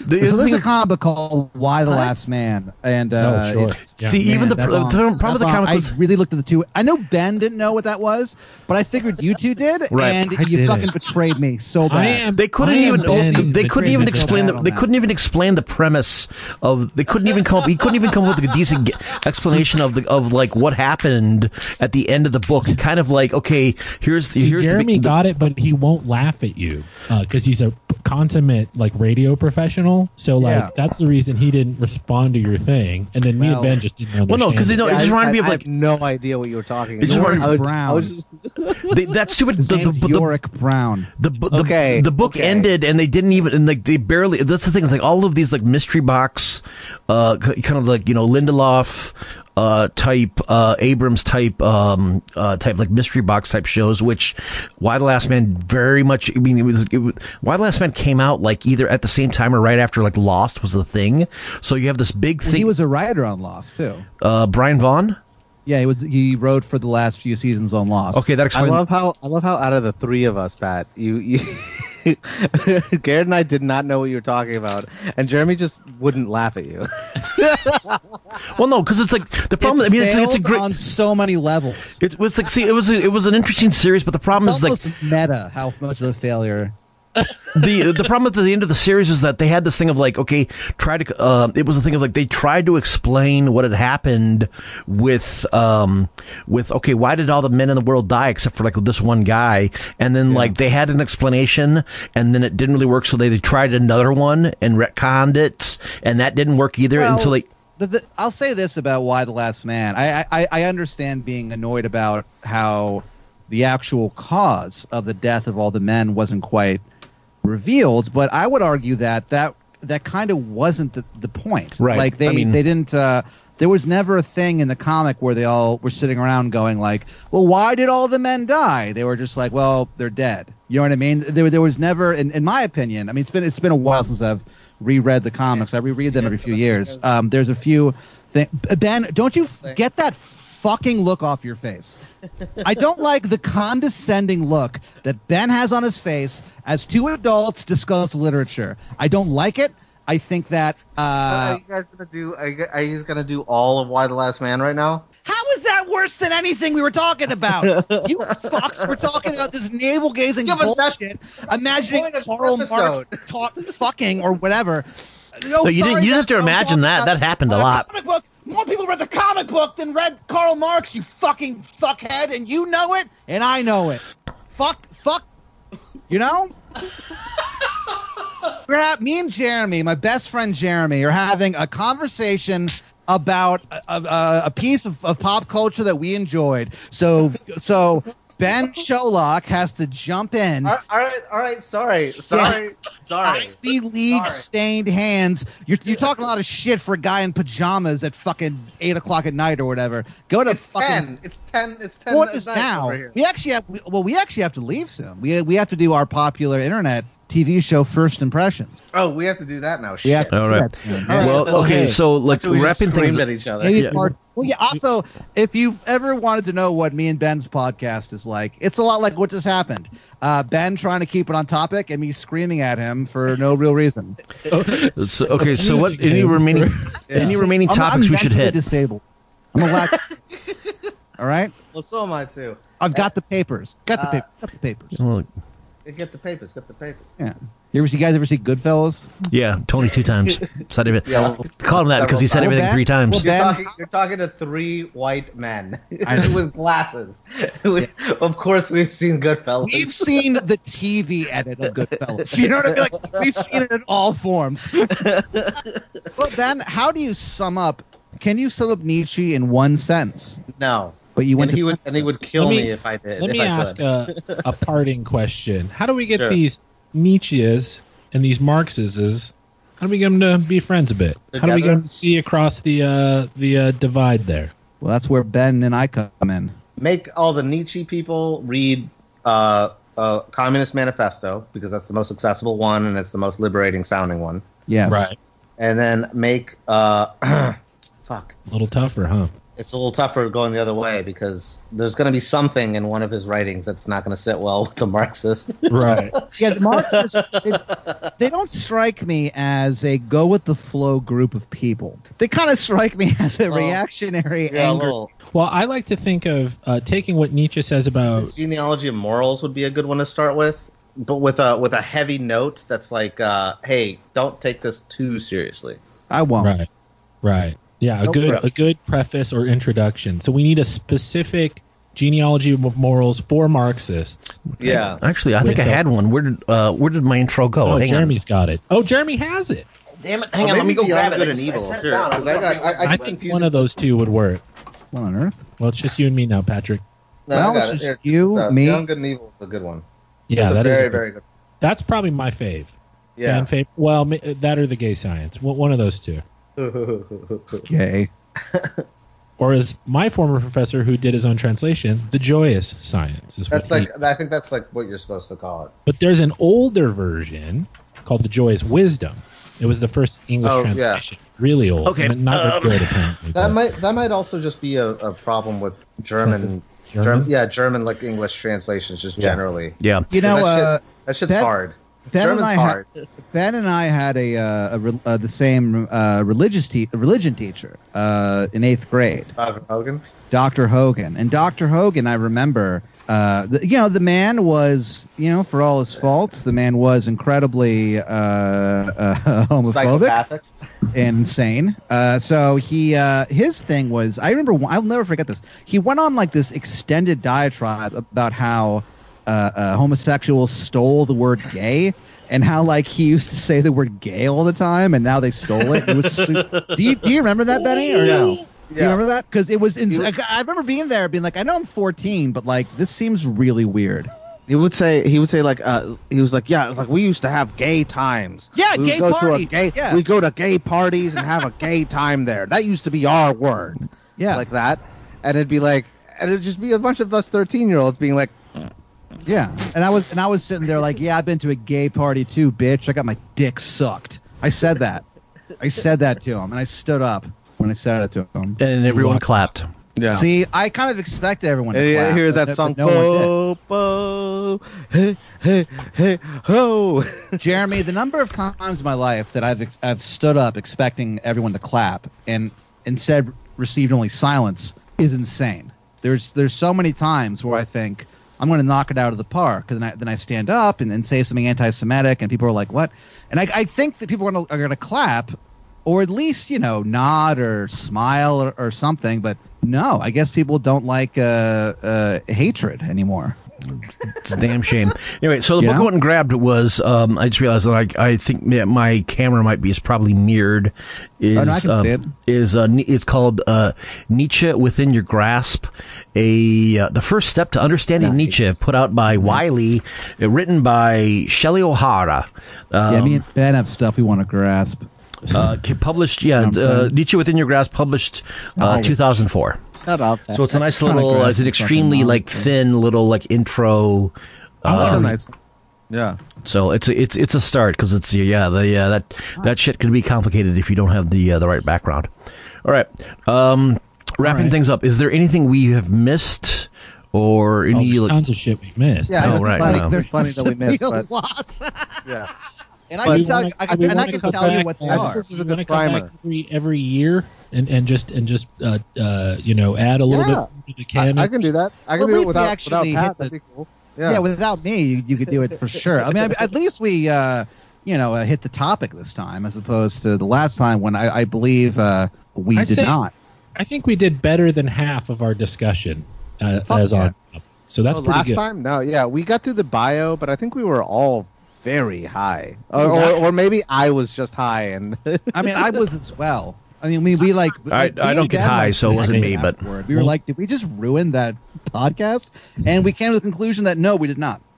You did not, because you can't ruin a podcast. Yeah, I'm That's just just joking around.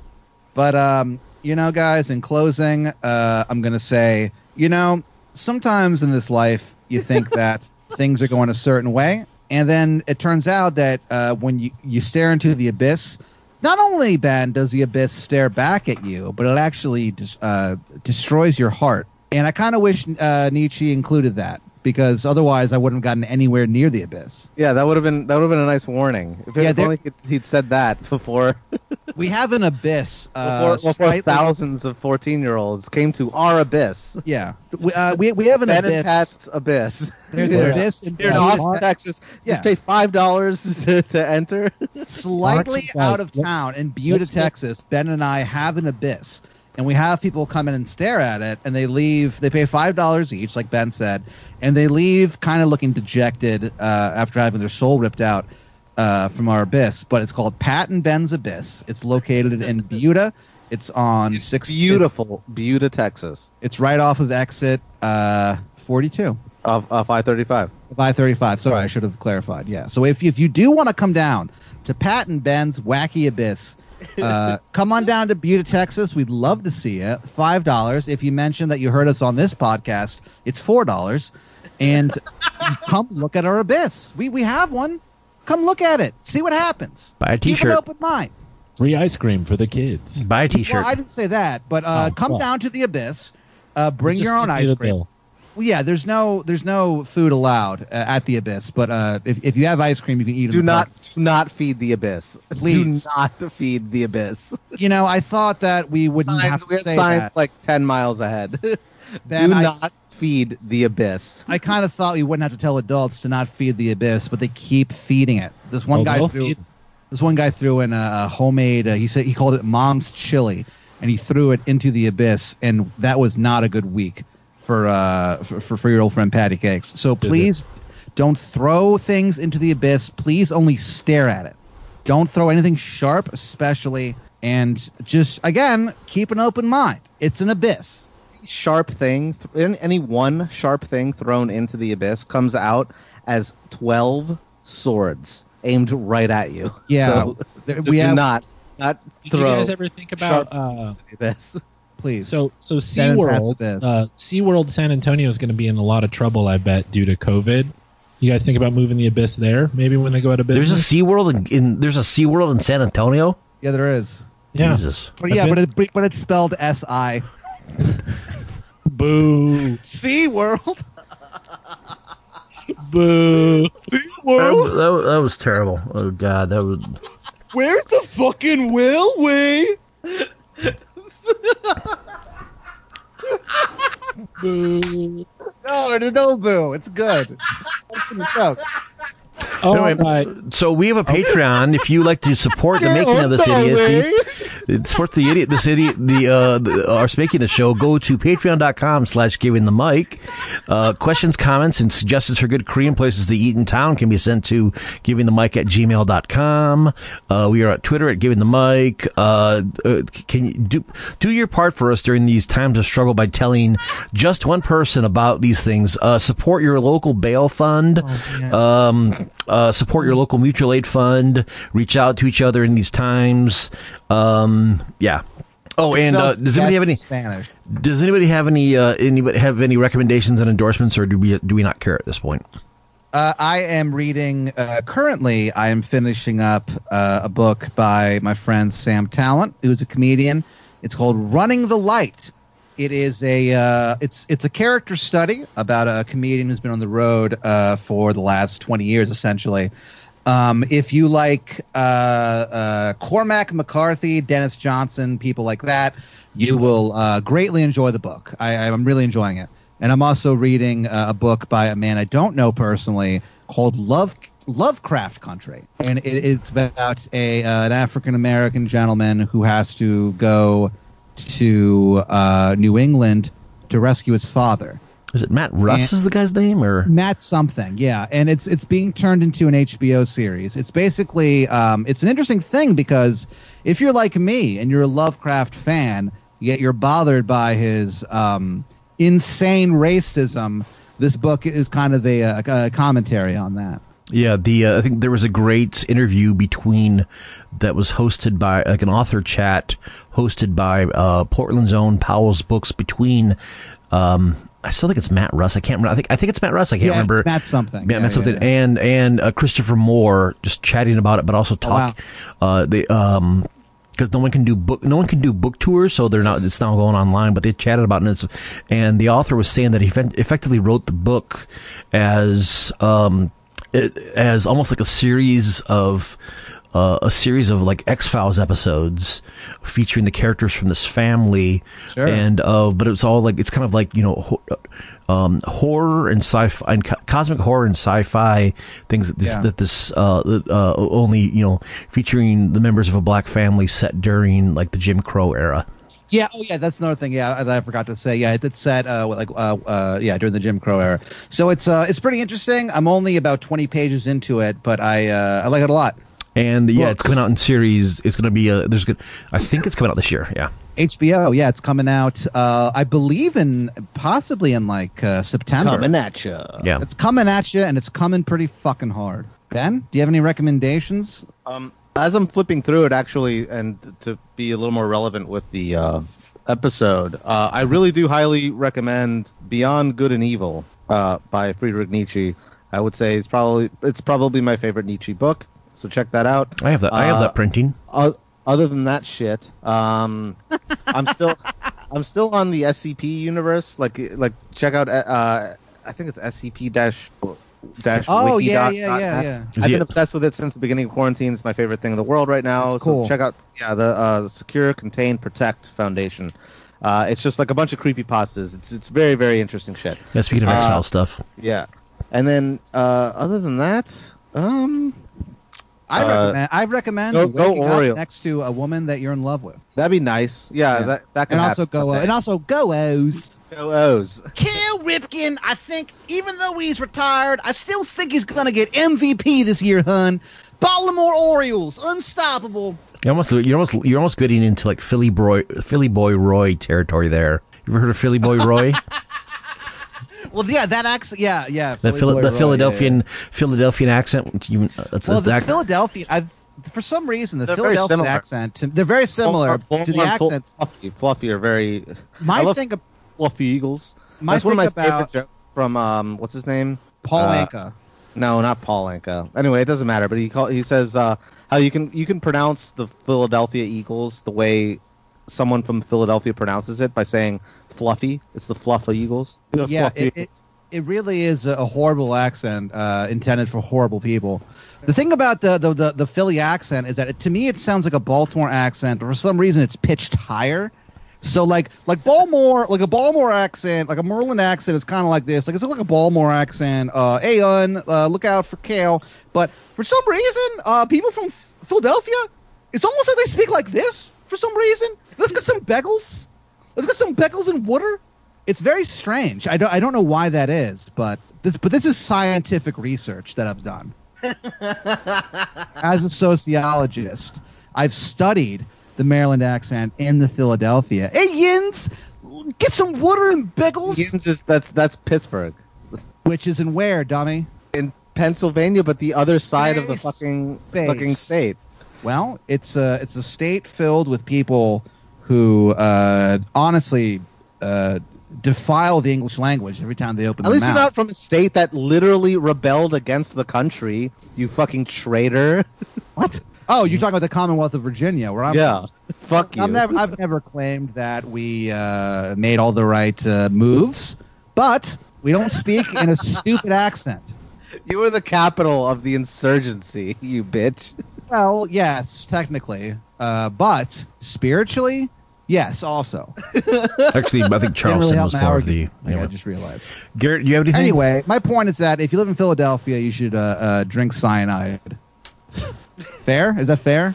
seems a bit I harsh. can't endorse it, but I won't You denounce can't refute it. You cannot Yeah, refute it. Yeah, yeah. Um, I have a couple of recommendations. Uh, Okay. One was a, a movie I watched while stoned that I probably shouldn't have called Certain Women by, it's a sort of contemporary uh, Western by, I forget the director's name, Kelly Reichardt, oh yeah. uh, based okay. on some stories by someone named Maile Meloy. Interesting. Uh, and it's basically like a sort of um, well, it's actually described as a triptych. So it's really three stories told, uh, you know, as one, and uh, it, you know, in, in one setting. It was re- it was really good, and it's something I'm definitely going to watch again. So that's why I want to recommend it, even though I shouldn't have watched it stoned. But watch it stoned if you want to. It won't ruin anything. Uh, and I also. I also pulled the trigger on the Patreon for the War Nerd, and so now I'm listening to the War Nerd podcast. Hell yeah. Uh, and if you are the perverse person like me who likes to listen to things that make them feel bad, then the War Nerd will be a good thing for you to listen to. So,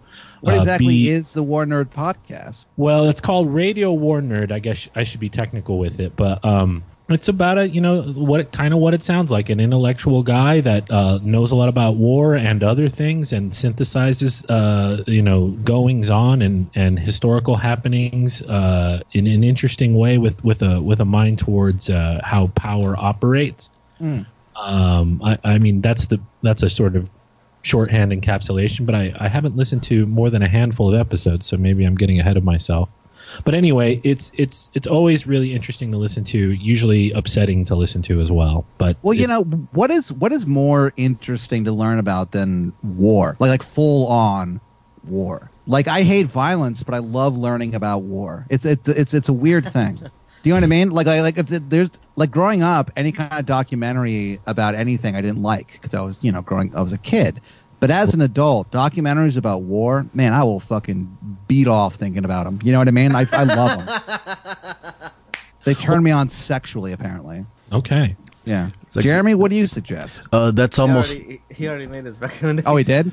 Well, I'd like to say this. I also today started watching, or last night started watching Clone Wars Okay. by the by the guy who did uh, uh, Dexter's Lab. Wait. Okay. You, no, you. You a Star, wait, what, what, what just happened? Yeah, you did a, a Star. You did a Star Wars cartoon called Clone no, Wars. Tarkowski really didn't do Dexter's Lab. Tarkowski did Samurai Jack. Oh, well, I take it. Or back. Tatakovsky. Well, I can't remember the, name, the guy's name, but anyway. He didn't do Dexter's Lab? Oh, that's crazy. I thought he did. Okay, that's fine. Well, then, you know what? As I'm saying this out loud, I'm realizing how little sense it would make for that guy to do Dexter's Lab. So you win again, Jeremy.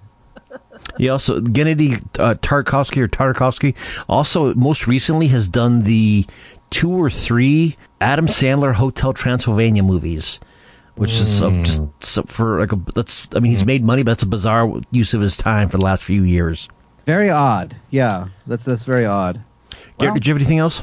Um, Or- I just want to say that sometimes, you know, you got to love each other, and that is what I'm here to do, my friend. If there's anyone out there who needs some loving, please let me know. It'll have to be uh, verbal rather than physical because of the uh, the pandemic and my aversion to human touch. So we, uh, uh, if you need some love, go ahead and hit me up uh, at Pat Dean on Twitter. If you need love, let me know. I, I I don't have the emotional capacity to give any to you, but I will pass it along to the police. The band or the actual like like Sting and uh, and what's his name? No, no, no. Stewart I'm talking Copeland? about I'm talking about uh, police officers Oh, okay. So like not because Sting. it is illegal to uh, to feel love on Twitter. So that's why I would call the cops. Gotcha. Okay. Twitter is a horrible website filled with horrible people. Uh, Sure Garrett, it did you have anything else? Who are you Um, asking? Stop asking. Garrett. Stop asking Yeah, I don't Garrett. know. I don't know why you Well, keep yeah. setting me up Don't for ask another him new- I said For Garrett, not new- the other pe- not the other people. Doing These stuff. are these are improv exercises that I'm doing. I don't know why you keep asking me to do it. If, if if you want it to end, stop stop asking him. No, No, I think I well, think we he's, have uh, more um, to see, say. that's the thing is I'm not even asking him. I'm asking somebody else, and he's he's just answering. But Oh, anyway, yeah, Pat, yeah. shut up. Shut up for a second. I answer questions. Shut up. Anyway, I don't have anything else personally. all right. I do not, but I would like to get back together. You know, a year from now, have our our Nietzsche check in and uh, see where we're at. You know what I mean? Our need Because this, check-in. you know, I Yeah. feel like the I feel like the people. I'd, I'd love to.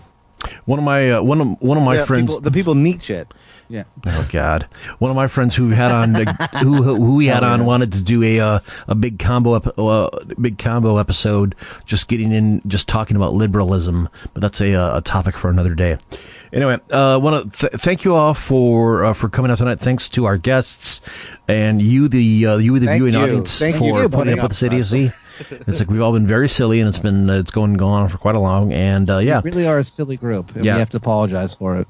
And so yeah, I got to say is uh, yeah, support your local bail funds. Um, Yes. th- we're we're heading into it. We are in the middle of and going to head in, in and support your local um, your local mutual aid and rent protection funds because a lot of people are going to be evicted, which means you have a lot more law enforcement interacting with people in their homes, and that is not going to go well. So um, stay care. Uh, you know. For, join a join an organization to help protect people out there if you can. Um, other than that, uh, I want to thank my guests um, and say good night to everyone. Um, any final? Uh, no, I'm not going to ask for final words because I, because Yeah, it's going to don't- go don't- further. Well, no, I, I actually do have a legit thing. No, no, no, no, no, no. I, no, I, I honestly do. I know this is a leftist podcast uh, and everything. Uh, in Austin, the other night, um, uh, there was a uh, a guy who was uh, protesting and uh, marching and everything, and was murdered. Uh, his name is uh, Garrett Foster, uh, and he they have a GoFundMe for it. Uh, the official Garrett Foster Memorial Fund. Go ahead and just do a, a quick Google search for him, and you'll see his story. He, uh, I think, on Sunday night, unfortunately, was was murdered by a motorist in Austin, and so there's they're they're doing fundraising for him. So if you want to give money to him, that'd be good. Excellent. Is the GoFundMe still active, or did they? I thought that I heard they hit their uh, they hit their uh, they hit the goal. Did they? Um, I think they hit the goal, but I believe I believe it's still active. Like, I, Oh, I- I, okay. could be wrong about that. Oh, But, yeah. good. Okay, well, if they're going so good, okay, I'll link, put a link to it in the show notes. yeah. All right, and uh, with that, uh, good night, everyone. Darker shame, darling, darker shame. Thank you for all the joy and pain. Picture show, second balcony was the place we'd meet.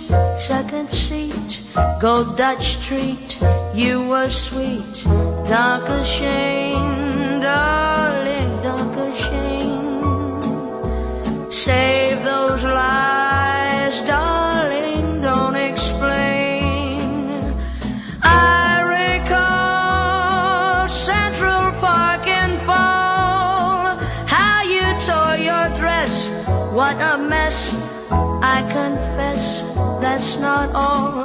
all. Darker shame,